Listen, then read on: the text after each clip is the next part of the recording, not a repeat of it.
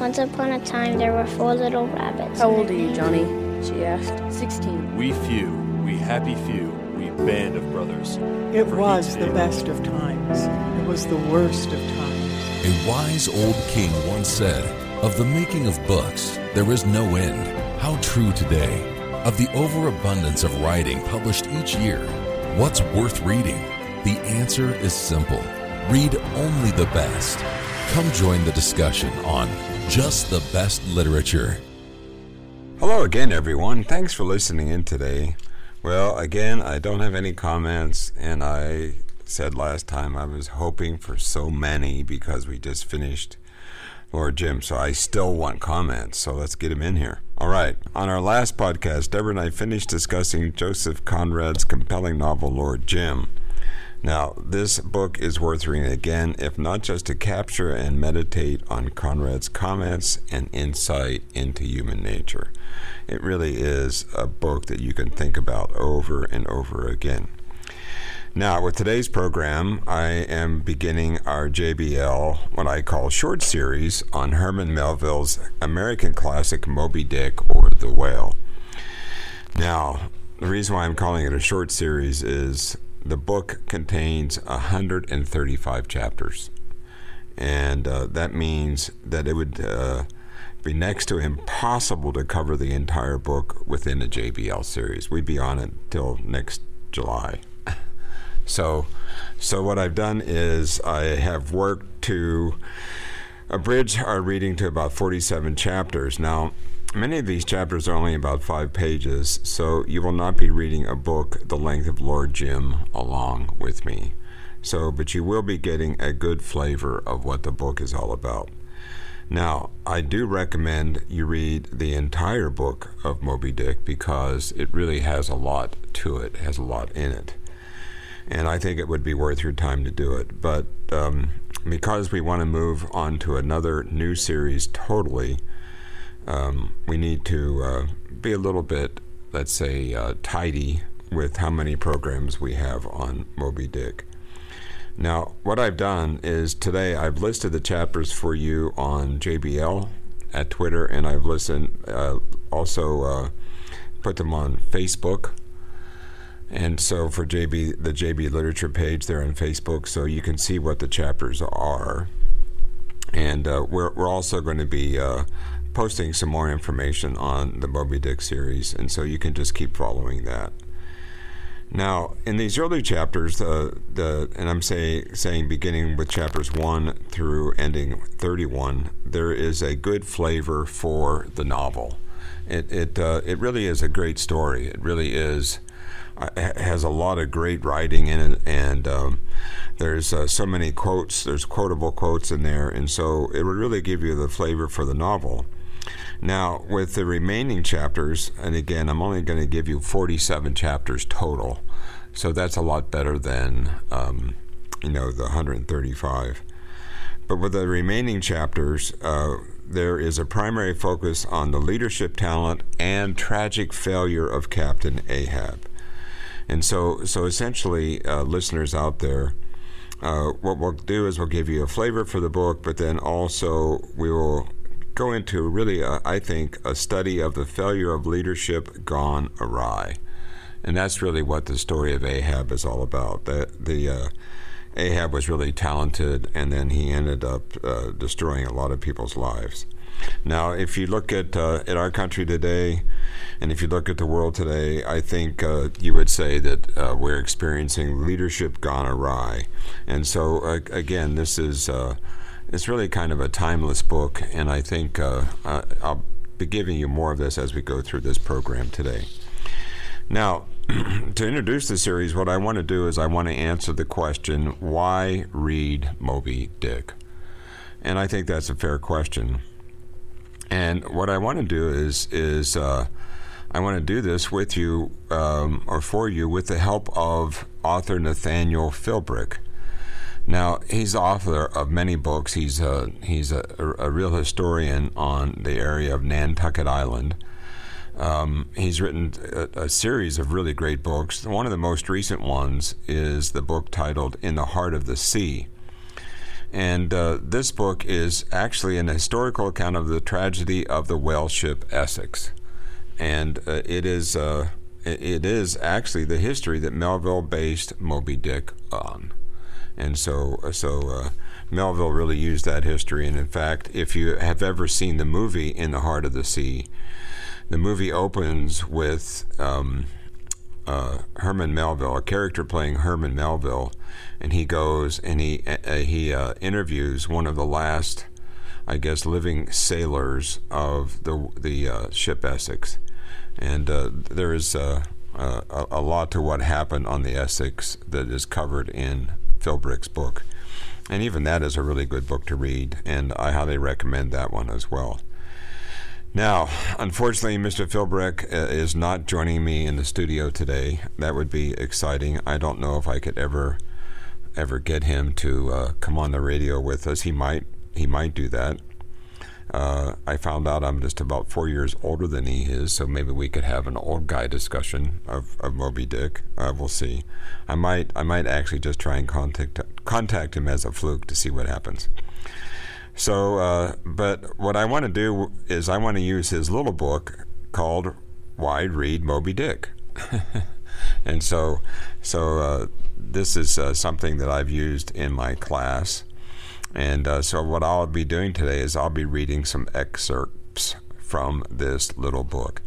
Now, I also want to tell you, uh, listeners out there, that that actually um, we're going to be going through this book um, on the radio at the same time I'm having to go through it in class, and so our students are going to get the same 47 chapters because we we only have so much time uh, that we can do uh, do on the book, and then we have to move on to another book on Abraham Lincoln. And actually, uh, as, as we go through this today, you'll see that um, actually Moby Dick was written just before the Civil War in America, and so it, it really does have a lot of history.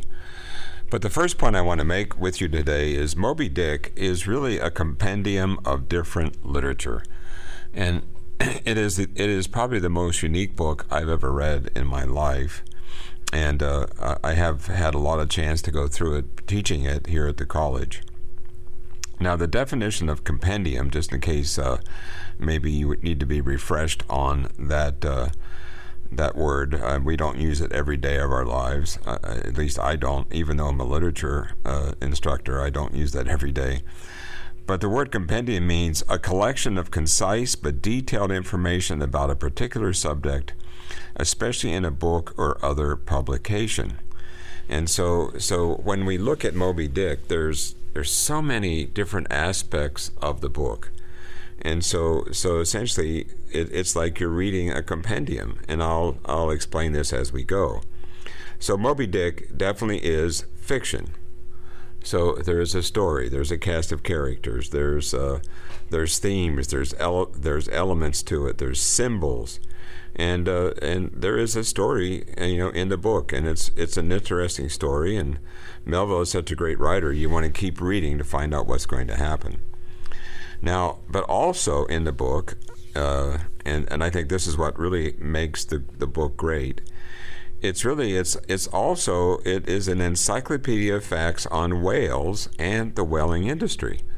And so some of the chapters that I've skipped for you are chapters on well, the, the, the skeleton structure of whales, or the, a chapter on the different heads uh, of different whales. And, uh, you know, you have right whales, you have sperm whales, you have, you know, you, you have different, different kind of whales.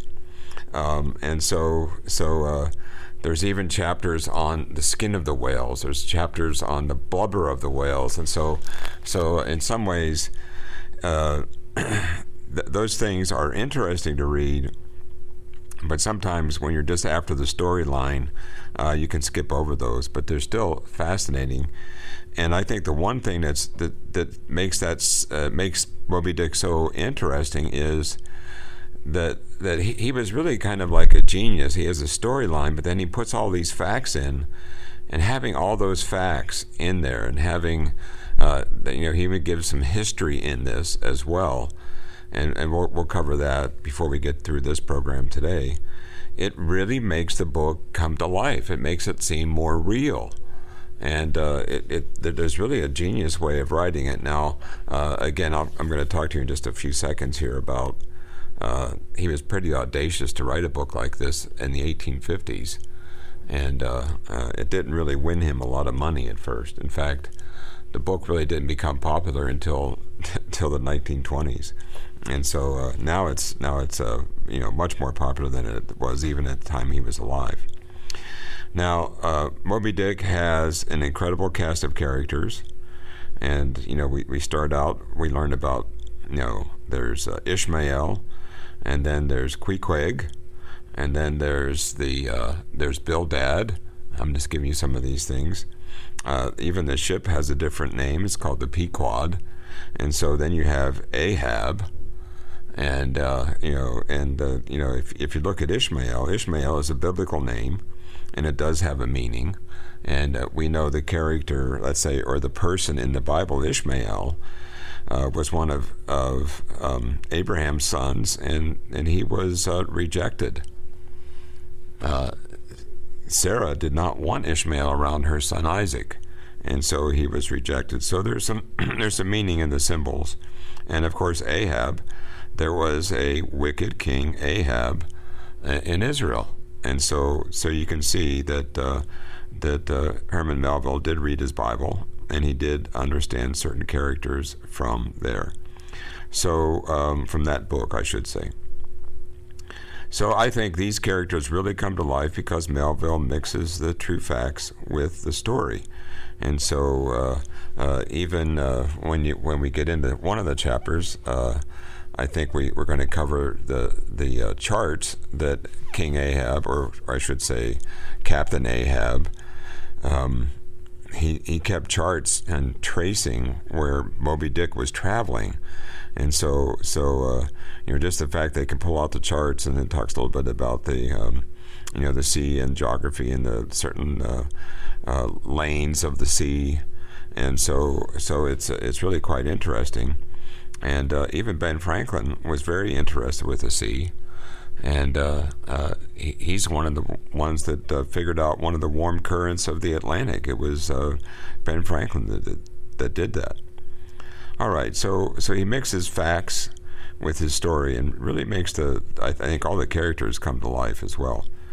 Now, I think also the the point we need to make here is that that the book Moby Dick is also somewhat biographical, and uh, the, the reason I'm saying that is because Melville himself was also a sailor on a whaling vessel, and so so uh, you know, he was a poet, he was a writer, uh, certainly he had a wife and family, but he was a sailor on a whaling vessel.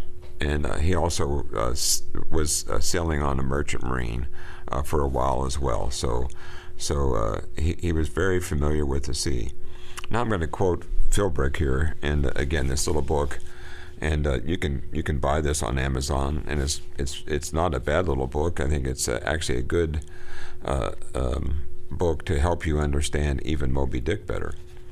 But I'm going to go to go to page one, and uh, I just I just want to show you and kind of prove to you using uh, the help of of uh, I'll, I'll, just call him Nathaniel now. That we're good friends because I read his book. But here's uh, some of the biographical things that I think are very, very important for you. Uh, this is page one, and uh, he's using the title of it of this chapter is the Gospels in this century, and uh, actually Melville referred to his writings like that. He said at one point, "I wrote the Gospels in this century." So here's how this quote goes goes uh, goes. It says early in the afternoon of December 16, 1850, Herman Melville looked at his timepiece. He was in the midst of composing the novel we now know as Moby Dick. At that moment, he was writing about four, uh, about how four thousands, even millions of years, whales have been filling the atmosphere over the waters of the Pacific with a haze of their spouts, sprinkling and mystifying the gardens of the deep. So that's a quote from the book. It was then that he decided to record the exact time at which he was writing these words about whale spouts. 15 and a quarter minutes past 1 o'clock p.m. on the 16th day of December, AD 1850. And so, so when you pick up your copy of Moby Dick, maybe you have it already. If you go to chapter 85, you'll see that in parentheses. And so, so here he's writing, and uh, obviously he's he's uh, thinking about um, even some of his experiences on a whale ship and he decides to put right in the novel the day he was writing that chapter. And so, so to me, I think that is really kind of fascinating, and it's really kind of unique. And uh, in some ways, uh, we'll be talking about how audacious he was at even writing a book like this. It says when Moby Dick was eventually published in November of the following year, the date in the passage was changed from 1850 to 1851 but that is no matter. Now, the the uh, the source that I have from Penguin, and it's a beautiful source. It's it's a it's a copy of uh, you know Moby Dick. It's just really beautifully made. Uh, it's been changed back, so it, it, the original thing he wrote is actually there. So I think that's that's really important to do. So it says. Uh, uh, he, he says the fact remains that in this tiny chapter titled "The Fountain," And uh, he said that's, of course, the 85th in a novel that would eventually extend to 135 chapters. Says Melville did something outrageous. He pulled back, he pulled back the fictive curtain and inserted a, an, a seemingly irrelevant glimpse of himself in the act of composition. So, so there it is. He's writing a novel. It's fiction but then also, all you listeners out there, there are elements of fact in it. And there's, I think, also elements of his own biographical uh, inserts into it as well. And uh, Conrad was excellent with that. If you if you really study Conrad, and you study some of his letters, if you study some of his, uh, uh he did some some uh, autobiographies as well. Uh, you know, he'll tell you he wrote this because of this, and you know, th- there's there's so many writers that do that. Phil Philbrick goes on to say, I've, I, I've now read Moby Dick at least a dozen times, and this reference to a specific time and day in December remains my favorite part of the book. Whenever I come upon that sentence, I feel as if I am there with Melville as he creates the greatest American novel ever written. And I agree with, with uh, him wholeheartedly. Um, you know, it's that uh, you know he, he definitely, definitely, definitely, definitely was uh, you know writing uh, some of his own history into it. Okay, I want to read to you another quote. This is page three, um, and uh, just just to show you some of the effort that that he went into to get this book written. And, and in some ways, I think uh, we've just finished Ben Franklin's autobiography. We finished Conrad's Heart of Darkness in, in the college. But uh, this reminds me in so many ways of Ben Franklin and his dedication to his job. This is uh, page three of the book. Says once seated at his desk each morning, he was literally consumed by his his story. Sometimes working past four o'clock in the afternoon without pausing to eat. When exhaustion finally forced him to stop, he spent the evening sitting listlessly amid his extended family in what he described as a sort of mesmeric state. And uh, you know, I've I've been writing really as a, a, paid writer, professional writer since I was 23, and uh, I've written some stories even on the life of King David, and uh, have even written a story related to Paul. And uh, sometimes I would get so so into those stories that, that I felt like when I uh, quit for the day and I came home, I had to really kind of recognize, well, I'm back in reality again. And so, so you know, when when you have uh, really talented writers, that seems to be you know what can happen. But uh, Philbrick goes on. He says, not only was he drawing upon his own experience in the Pacific, he was also immersing himself in scientific treatises and narratives associated with the whale fishery. So, so essentially, this man was pouring in a lot to, to get this book written, and I think it deserves our attention. And uh, again, I'm not so much interested in whales and whaling, but uh, you know, when you see the effort that went into it, I mean, it really teaches me as a writer what I need to do to write something profound. You need to do a lot of research, and uh, it really is. the The book is like a mini encyclopedia, uh, encyclopedia, excuse me, on whales and the whaling industry. And so, uh, uh, I, I think that's that's fascinating, just fascinating.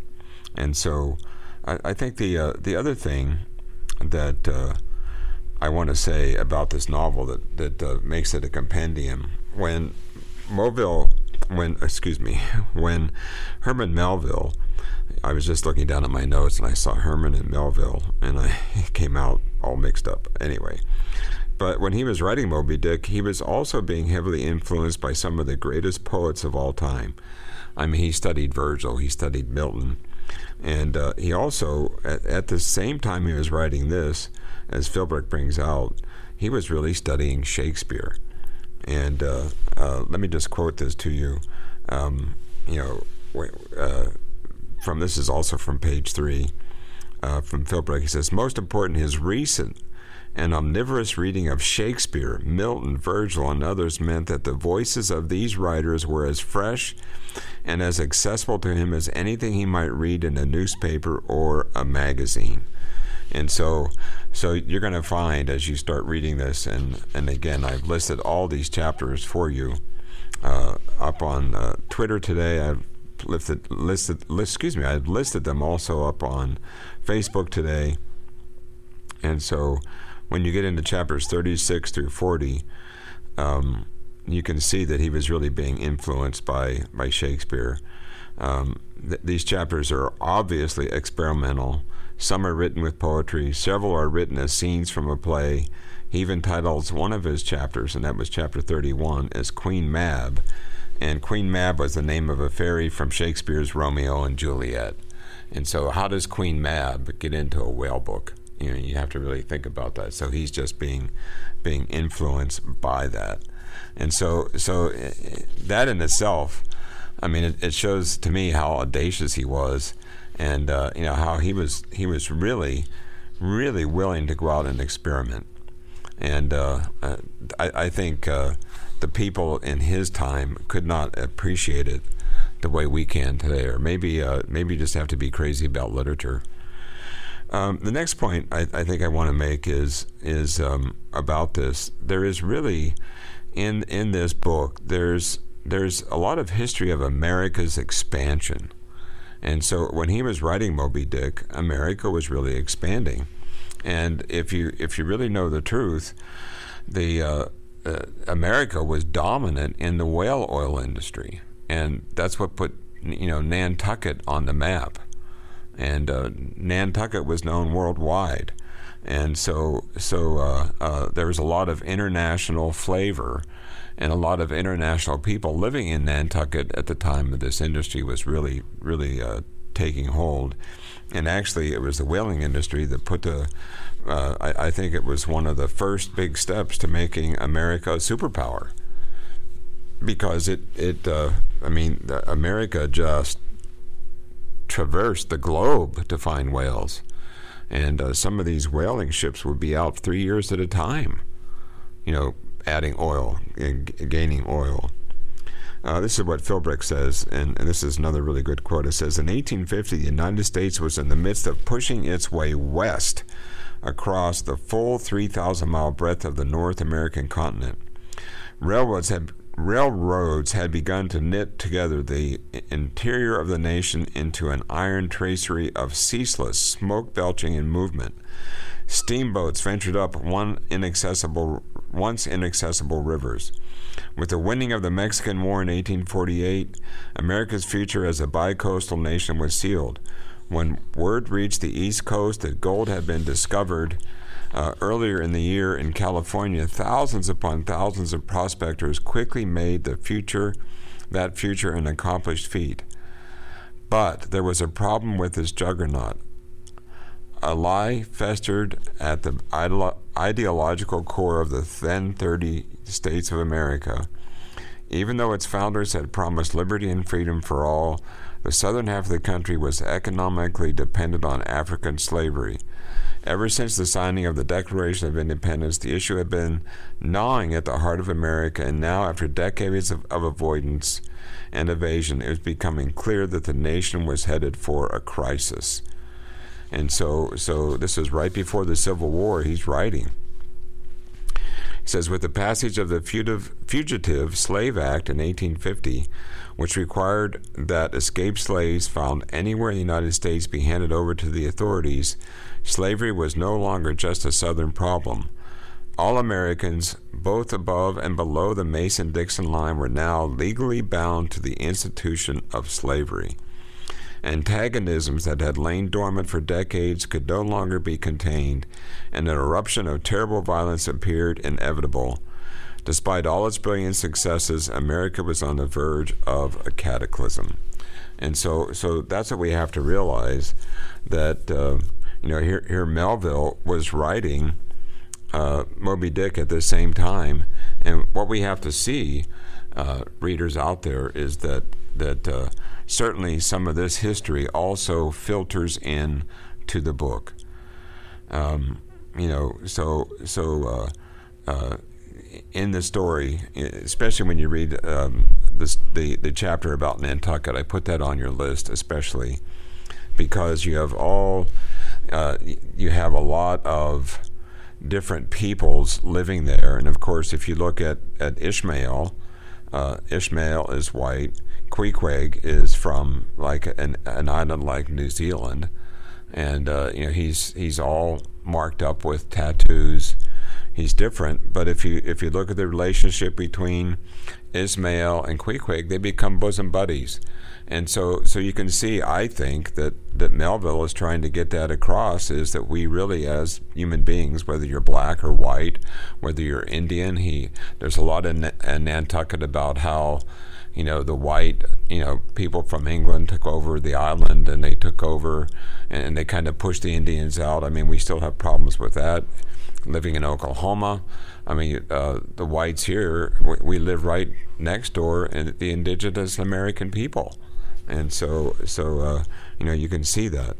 So, so, um, you know, you, you can't not help read this book and not and know, not know that you know these these ideas are going to come into the book, and we'll get into some of that as we go along. There's there's some great quotes. Um, Melville also had trouble with um, with uh, some of the uh, more formal religions, and uh, you know didn't agree with the way they taught, and uh, so so that's interesting. Now, the the other thing I think that that uh, we we have to admit about Herman Melville is, is he was kind of really audacious in uh, you know writing Moby Dick because of the competition he was facing. And uh, I mean, c- can you real do you realize you know who he was writing up against? They said uh, uh, this, this way what uh, um, Philbrick has to say about that. He said to be an American writer in 1850 was to be part of a young still tentative literary tradition. Washington Irving and James Fenimore Cooper were approaching the ends of their careers, while the poet William Cullen Bryant was one of the most influential literary figures of the time, thanks in large part to his position as an editor of a leading New York City newspaper. Uh, before his death in 1849, Edgar Allan Poe had pronounced the now forgotten Southern novelist um, uh, William uh, Gilmore Simms in the meantime, the poet Henry Wadsworth Longfellow was well on his way to becoming the most popular and best paid author in America. But it was the British writers such as Charles Dickens and Edward Bulwer Lytton uh, who were uh, they were the most read people in the United States. And so, so here, uh, you know, you have Melville, uh, you know, competing with them. Ralph Waldo Emerson, was uh, you know coming up to speed. Nathaniel Hawthorne was uh, very well known, and so so you've got to you got to believe that that here Melville is pretty gutsy, trying to write an experimental novel and uh, and do well with it. And uh, he actually almost went broke over it. and so so uh, uh, again, I think that that just uh, gives us more justification for wanting to read the book. Well, that's all the time I have for today's program. On our next program, along with special guest um, Grant Turgeon, I will begin a pod. Uh, I'll begin, a, I would say, a short podcast look at Herman Melville's classic American novel Moby Dick. Now, uh, it's going to be worth your while, though. So you can buy Moby Dick at Amazon.com. You may be able to find a good used copy at ABEBooks.com. You may be also able to find a copy in your local bookstore. Now, of course, you can also check your local library. So please write me any comments you may have to jbl at pcog.org. You can also follow JBL on Twitter at jbliterature1. And again, there's another new series coming right after this, so we'll be announcing that in just a short amount of time. So until next time, keep reading.